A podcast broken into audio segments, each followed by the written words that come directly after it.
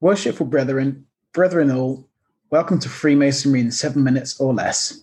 In this episode, we'll be asking, what was Freemasonry originally based on? Something as complex as Freemasonry doesn't just pop out of thin air. The rituals can be written relatively rapidly, but the content they pertain to is another matter. For that reason, could you clarify your stance? Yes, so um, I'm not quite sure if they were uh, the rituals were written rapidly. I, I think it took about eight years for them to rewrite the rituals sure. and add the third. Um, and there were four of them doing it, so I'm not sure how fast that is. But we talked we talked about this subject when we looked at the third degree.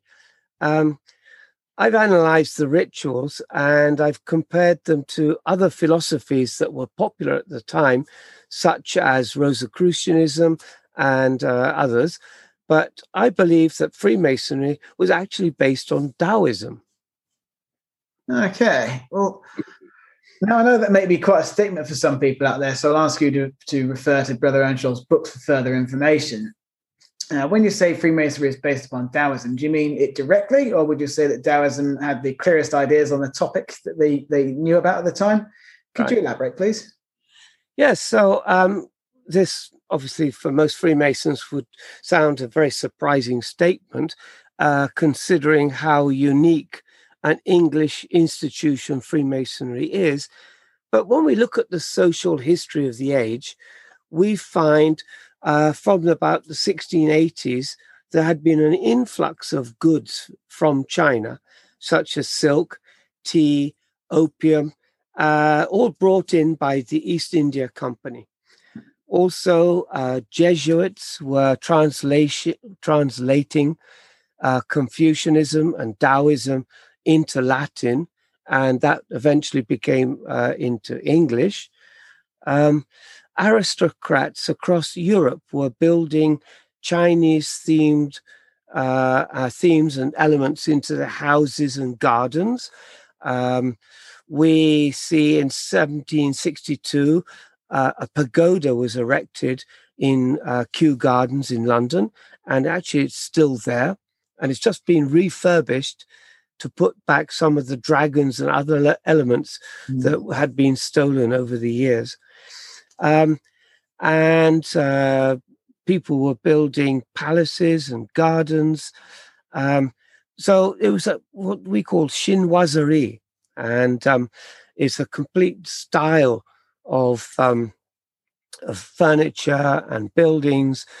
And uh, one of the key feat, figures in this story may have been a person called Shen Fuzong, who visited in, uh, visited London for two years from 1687 to 1688.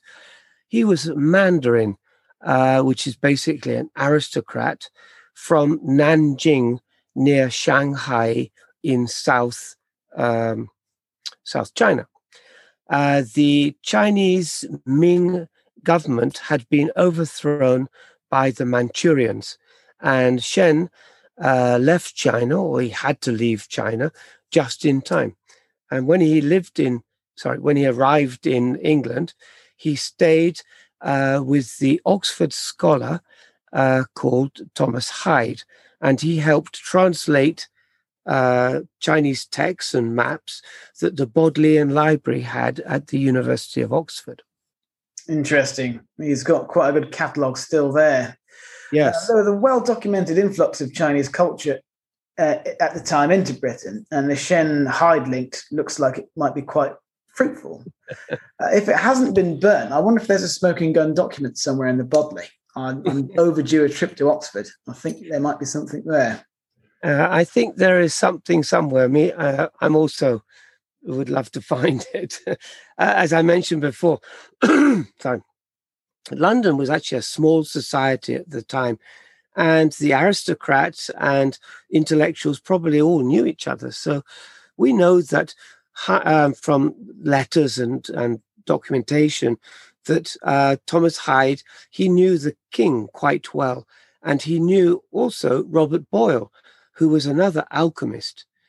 Boyle was friends with Newton, and so here we we have the chain of transmission being established from Shen to Hyde, Boyle, Newton, and Newton worked with John Desaguliers. And so here we find a way that the Chinese secret uh, teachings of the Taoism could have been transmitted to the founders of Freemasonry. Um, uh, Hyde, uh, sorry, Hyde also knew uh, Elias Ashmole, who's one of the early members of the Royal Societies, and of course he was one of the first Freemasons in England. Uh, William Stukeley was a friend of Newton's, and he wrote a book about it. He wrote his biography, and he became one of the first Freemasons initiated into the new speculative masonry. So there are several ways for this secret Chinese Taoist initiation to come into the hands of the first three Grand Masters. Very interesting. That is, of course, if the secrets haven't already made their way to England in some kind of bastardized form. Robert of Chester was the first alchemist in Britain and had studied the Saracen art in Spain. There are also several Sufi alchemical groups, one of which was called the Builders.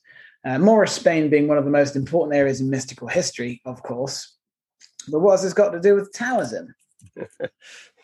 there are there are various links historically, and some people have placed a, a, a exchange, a cultural exchange between Taoism and Sufism, but we'll we'll save that for another podcast. And uh, that leads me on to ask you, Brother Earnshaw, do you have anything else to add?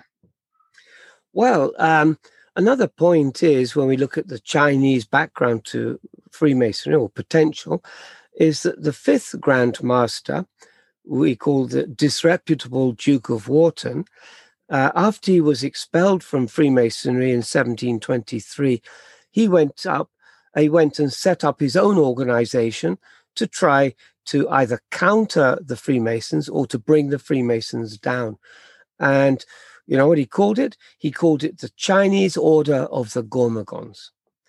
So, um, also, this uh, just as an aside, there are four other degrees: uh, the Irish Master, the Scots Master, uh, the uh, Master uh, Architect, etc., which actually use Chinese words in the ritual, and they all started around this time.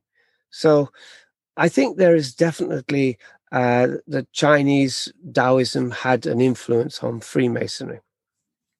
So, like alchemy, I have found dozens of links to Taoism in the rituals of Freemasonry. And it has to be remembered that Taoists, uh, like Freemasons, also had an interest in spiritualism. Interesting. Well, there's some very solid evidence for some links there. And I hope this has stimulated you, the listener, to do some further research. And that brings this episode to a close. If you have any questions, please email on the link below. We now part on the square and we will meet soon. Thank you and goodbye. Goodbye.